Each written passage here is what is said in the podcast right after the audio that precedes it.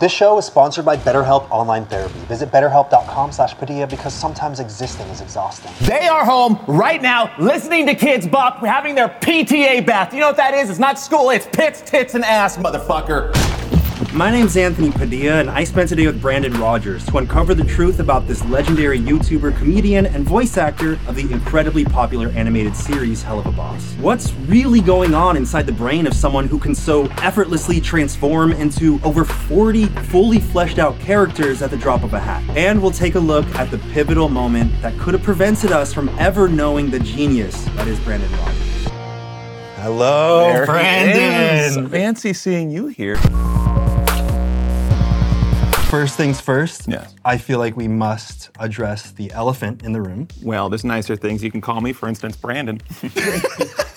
You're here as yourself, not as a character. All the comments on the last video that we made together were like, what the fuck? Brandon is a real person? yes, everything I say, not in character, has a thousand times more weight, and that's why I try and limit those words to the words that other voices in my head say. I'm much more underwhelming in real life, and to some people that's a good thing.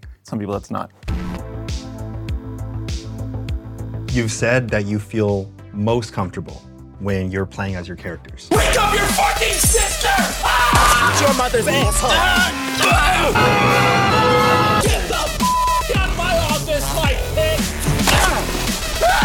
Yeah, eh, eh, because they're, they're, they're exaggerations of personalities that I, I do understand. You know, there's people we do understand even though we would never act like them. And when you get to embody that, you get to kind of say, well, this is my version of that kind of person. Have you always found yourself falling into a character? Yes. I've never quite known how to behave. Oh, you're a bad boy.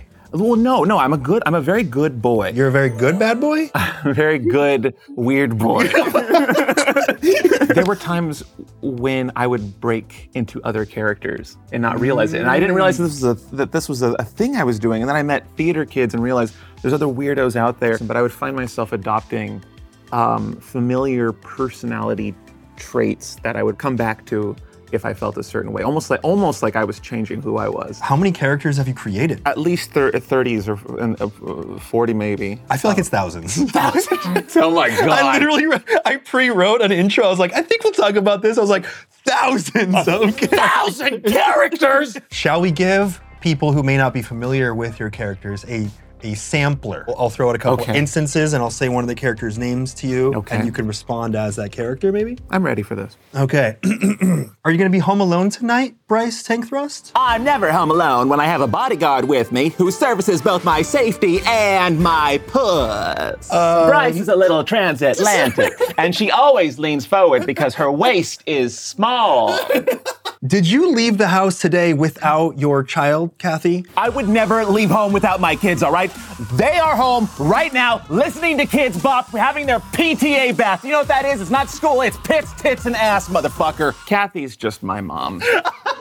Wow, you look really good today. Did you put on that outfit yourself today, Sam? Well, you know, I thought about putting together something different, but this just is my usual go-to, and it makes my whole look great. Sam, by the way, is is me if I never came out of the closet. And just all that every- repressed energy just a lot of gay men have a version of themselves before they came out of who we were mm. trying to convince the world we were. Mm. Sam is that if he just never came out. on YouTube, there is no one else that's doing it like you. And you've been doing a very similar style of comedy for over 10 years. It feels like you had your style, you knew what it was, you didn't give a fuck what anyone else said, and you just did it, and you've been doing it nonstop because you just love it and you could feel your passion in it. If you sp- take the time to look at the stuff I make, there is in in almost everything I do, there's something deeper in it. I'm never like, let's just shoot something for the fuck of it. Yeah. You know, it's it's always this is a cool idea, and that and, and telling it through the lens of comedy is going to be really cool too. How much do you think your comedy style is influenced by your childhood? etiquette was something my parents taught me at a very young age. My parents were very big about being proper when they introduced me to their bosses, to their to their coworkers and stuff. I was never a destructive kid. My brother and I never had any kind of malicious intent. We just knew oh, like a fart right here would destroy this. My mom spent weeks preparing for this Christmas, and if I pooped my pants, mm, I'd fuck her. And pooping your pants on Christmas on purpose. There's That's good. now that's an idea to run with. That's good. So my brother and I, we would come up with all sorts of just uh, situations that would just delight us in that moment. Even though the people in my family were, were pretty funny, they were very, very practical. We just kind of agreed on the fact that actor, like that's a fun job, yeah, but you, you got to have a real job. Did you deal with bullying or anything like that? As a kid, I, I talked very gay. What's a gay talk? It's not just effeminate. It's like a very it's lisps and the way. I, and honestly, I didn't even realize I was doing the gay talk until people were calling me gay more and more, and then, and then I started realizing that I was gay. Did you change the way you talked or anything? Of course, Yeah. because back then it wasn't okay to be gay. Now, oh my God, people are sucking dick like they're going out of style tomorrow. And by people, I mean men. You mean me? And I was very heavy. I was very fat, gay, brown fat, in a rich white town. How isolated do you think that you felt from other kids? It was the loneliest time of my life. I remember walking around the what do you call it? The common area of the school, the the, the quad. Mm, quad. Do they still call that? Yeah, it's got I- four entrances and four holes. Oh, I'm a quad. Yeah, well, you are. Yeah. Oh. I remember walking around the quad looking at everyone and thinking none of these people want to have lunch with you. Of course I didn't feel confident being myself. Myself wasn't working. I didn't even feel like I was misunderstood because in order to feel misunderstood, you have to feel like there's some groundedness in, in of yourself to be understood. I just felt like I was um, misunderstanding everyone else. It, it wasn't until I was in high school that I started making that switch of like, oh, they just need to understand me. I always felt like there was something valuable in, in my mind, but no one else could see. And it was very frustrating because no one would give me even the time of day to show them who I was. Your uniqueness, your weirdness was a detriment to yourself. But then eventually you started to realize that your uniqueness was a part about you that you liked. Yeah, well, my uniqueness was something I kind of leaned away from when I was growing up. You know, I took a drama class, and I, I remember going up in front of the class. I started hearing people laugh, and I, they weren't laughing at me this time. Already, I'm making people laugh, and so that that was a big help because it showed me, oh, like you are funny, and you are, and and, and look, I'm being expressive, and I'm not being punished for it. All of high school, from freshman to senior year, was just me learning how this new version of myself can manifest.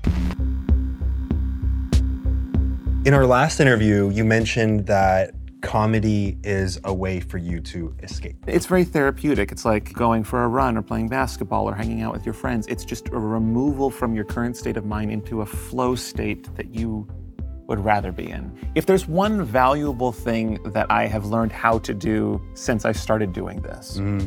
it's the ability to have the worst day in the world and then make the audience have the best day of their week. I've performed stand up after having the shit kicked out of me. I know. And so it was, it, it- and, and there was just something about turning off every part of me that cared about what just happened to me and going, they don't know about this and they don't have to know about it. And if their reality is that I just showed up to this stage happy to perform, Yeah. if I surround myself with people where that's their reality, Yeah. That might as well be my reality too. And I know you're talking about all this like with a smile on your face and everything, but I know that was a traumatic time. You hear about people having traumatic experiences and then blacking it out.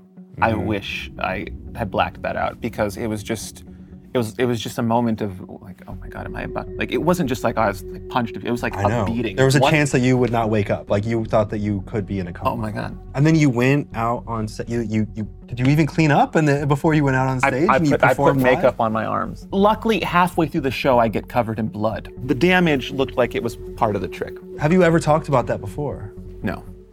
You know what, what's haunting is that every now and then I will see one of the photos from that performance show up, and I can see the I can see it on my body, and I think to myself, they don't they don't know that. And to this day, y'all don't know which show it was. So maybe you saw me after I had a very traumatic experience, and you won't know it. When you escape from a moment that's traumatizing like that, does it go through you and you're able to just put it to rest? Or do you feel like a part of that sits with you? all of the worst things in my life um, in some ways are like are like trophies because it's like I know I can withstand that.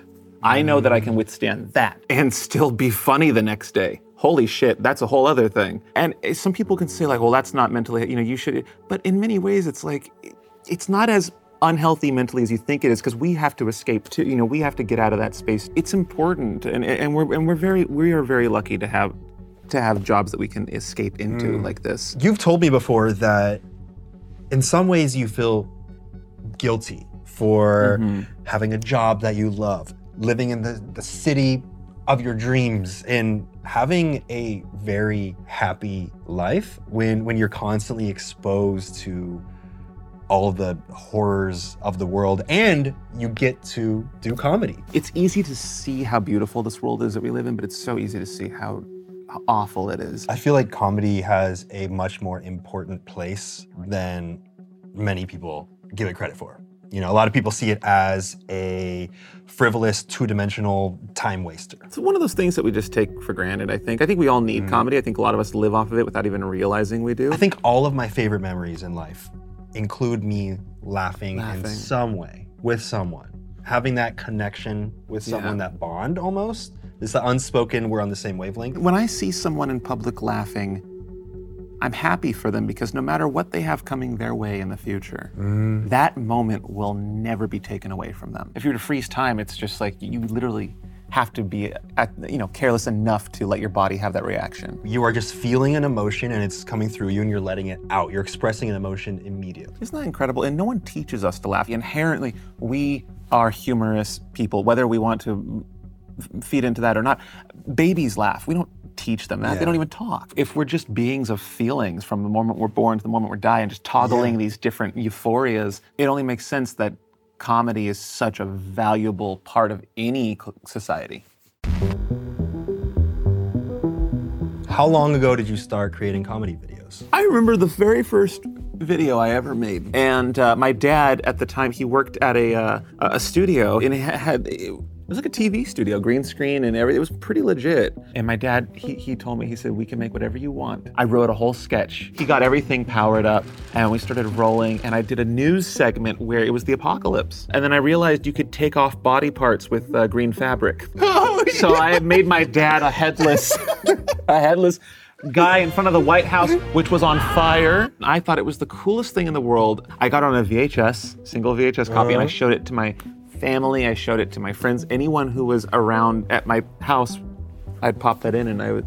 And I really like the high of, okay, now so what? the- They're going to react to this part where you're doing this. Okay, wait for it, wait for it. You know, I love that feeling of them watching this thing I worked very hard on to make. Was there a moment when you realized, oh shit, this could be a full-time thing? Before I uh, did YouTube full time, I worked at a law firm. Can you imagine Brandon in a suit working at a law firm? I hated wearing, and I discovered clip-on ties long after I worked Oh. there. We were ambulance chasers. If uh, if someone ever got hurt, we would be the first to defend them. So my job was to go to the cases where the event happened and document the negligence of the property with my camera. We represented Elisa Lam in the water tank. Remember her? yes. Yes. For many years, I was not allowed to talk about my involvement with that case. Anytime the law firm needed me to do something with my camera or with, with that, they needed footage of anything, I was just the guy they sent out. And I had to climb up onto the water tank and show that this is a potential.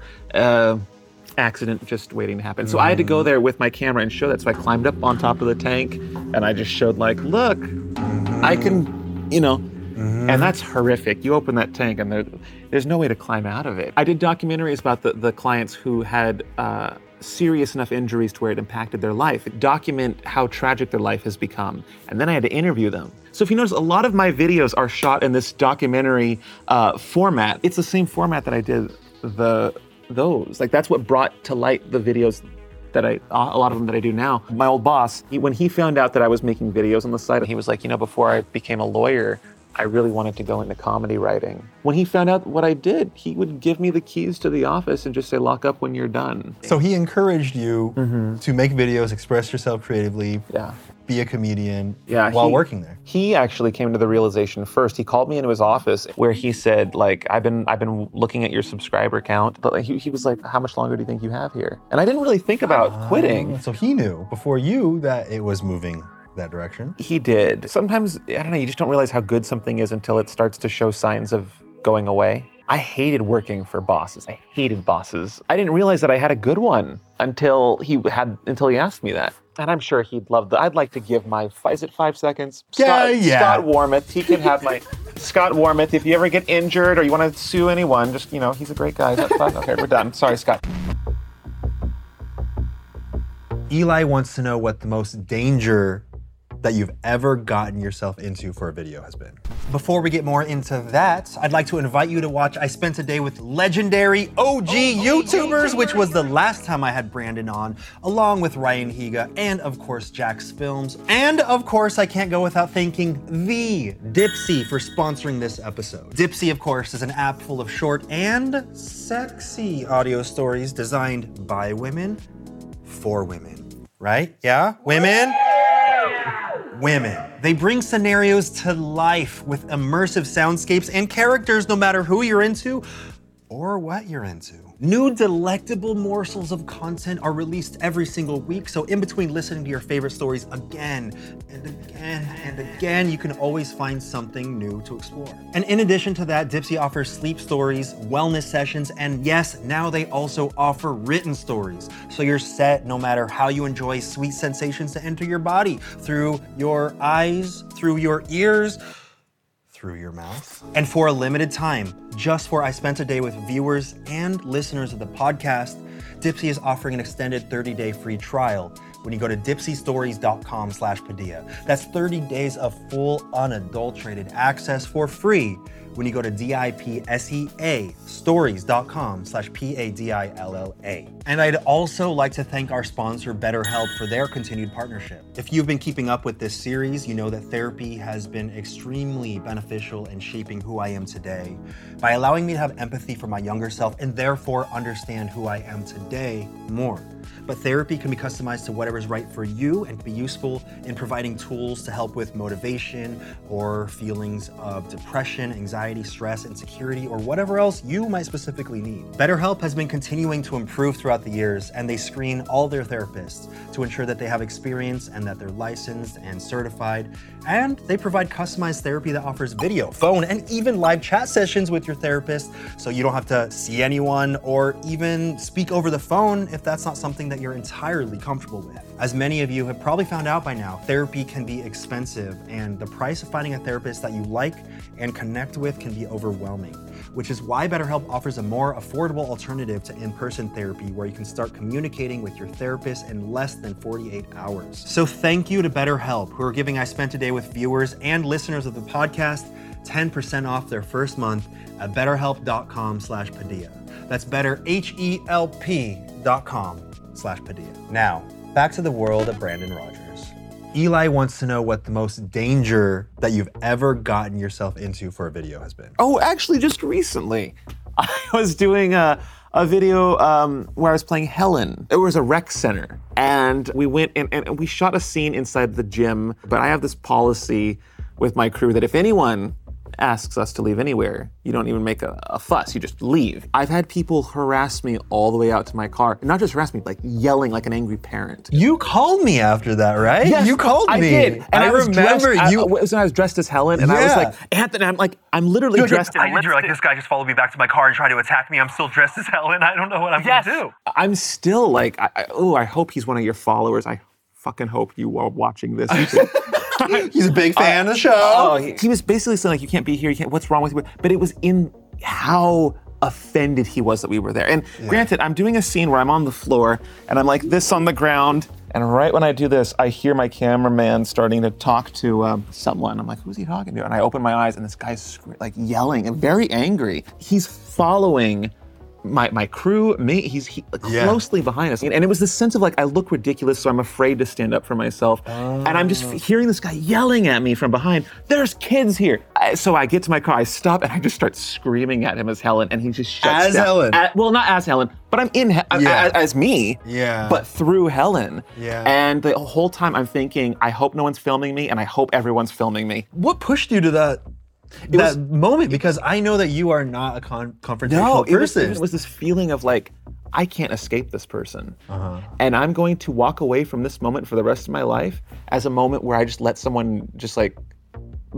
treat you know treat me like this. And my, my whole childhood is comprised of moments like that where I walk away going like, oh, I should have said this. I should have said. So I, I'm now this developed into a type of person where like if I am pushed into a corner, I'm I'm very vocal with how it makes me feel.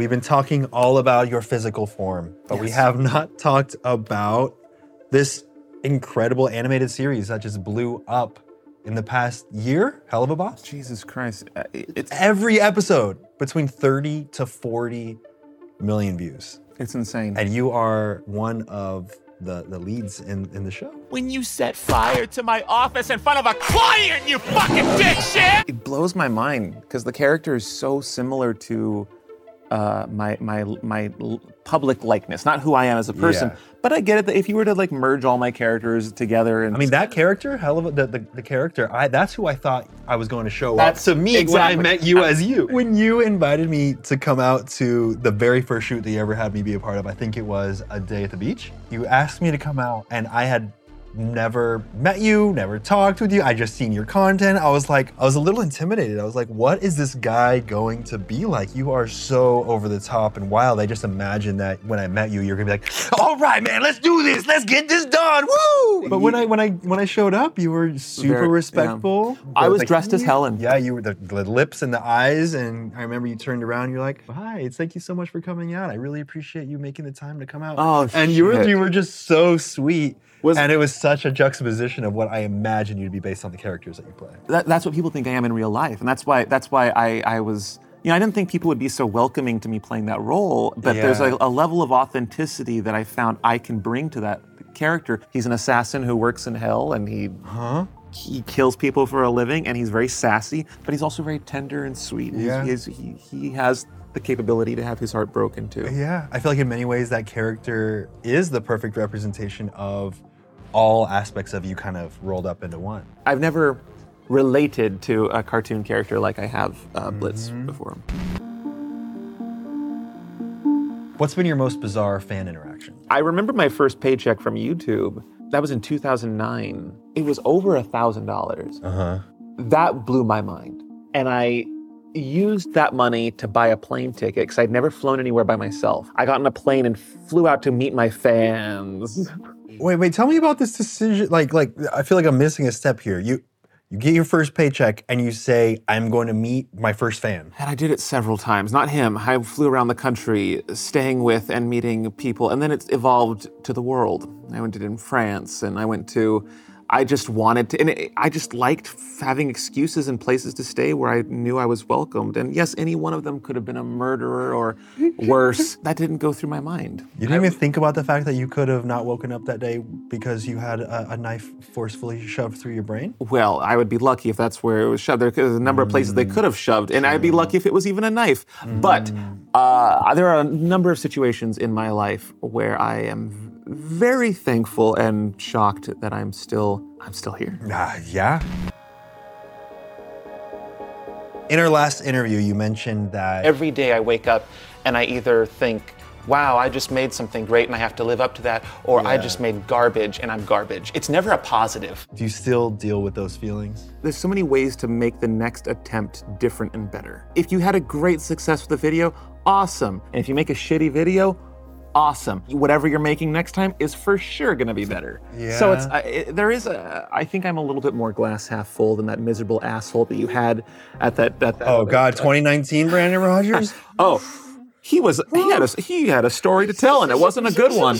I know that you are one of the most humble people that exists. I know you never talk about the amount of work that goes into each of your projects and how much love you give to every single detail. I've been there with you on set. I know you you, you brainstorm, you write, you location scout, you you cast, you star in them, you play multiple characters. When you're done, you get home, you load it onto your computer, you sit there, you edit every single frame, you post it, you do the thumbnail, you do the marketing, you do every single aspect. Would you say that you have refused to let other people in on the process and help you with that? I've learned how to live a life with the least amount of dependability professionally. You don't want to depend on anyone else. I don't need to depend on it. Was- it was- but sometimes I do collaborate and I lean on people. You, I mean, you have to. The bigger the operation gets, you know, the more you have to trust the people that you can't do everything yourself. But I, I try and do as much as I can. I like living in a world where if there's a production I want to make, I don't have to run it by some person who's about a generation distant from me that I have to then you know has to green light it. I, I can okay, well I know how to build that set or I know how to design that costume. Basically, it's just like reducing the amount of people to uh, inhibit you from from creating uh, something that makes you happy. What are you most proud of in your career? you know, if it's in the way that I use YouTube or comedy, which is a form of escapism, if someone's able to do that with my work, it, it feels very symbiotic and like I'm part of this beautiful machine of, you know, instant gratification in terms of, of uh, entertainment. I like that we're in this age now of like, I want to watch specifically this type of thing and I could do it in less than 30 seconds. Just being like a little corner of YouTube that people know it's there. Mm-hmm. And if they want, you know, if they want to come to the freak show and see something a little weird or mm-hmm. disturbing, or gr- it's always there. I spent today with Brandon Rogers, one of the most genuine, hardworking, and humble people I've ever known. And I've come to realize how shared laughter, in many ways, can be seen as a fundamental ingredient in what makes life worth living.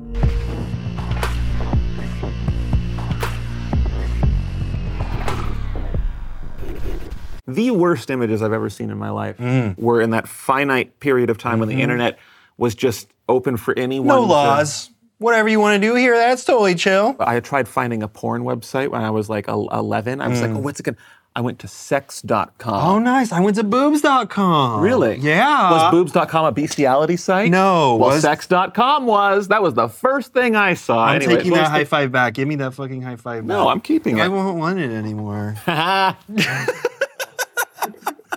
All right, you can have it back. Thanks. There we go.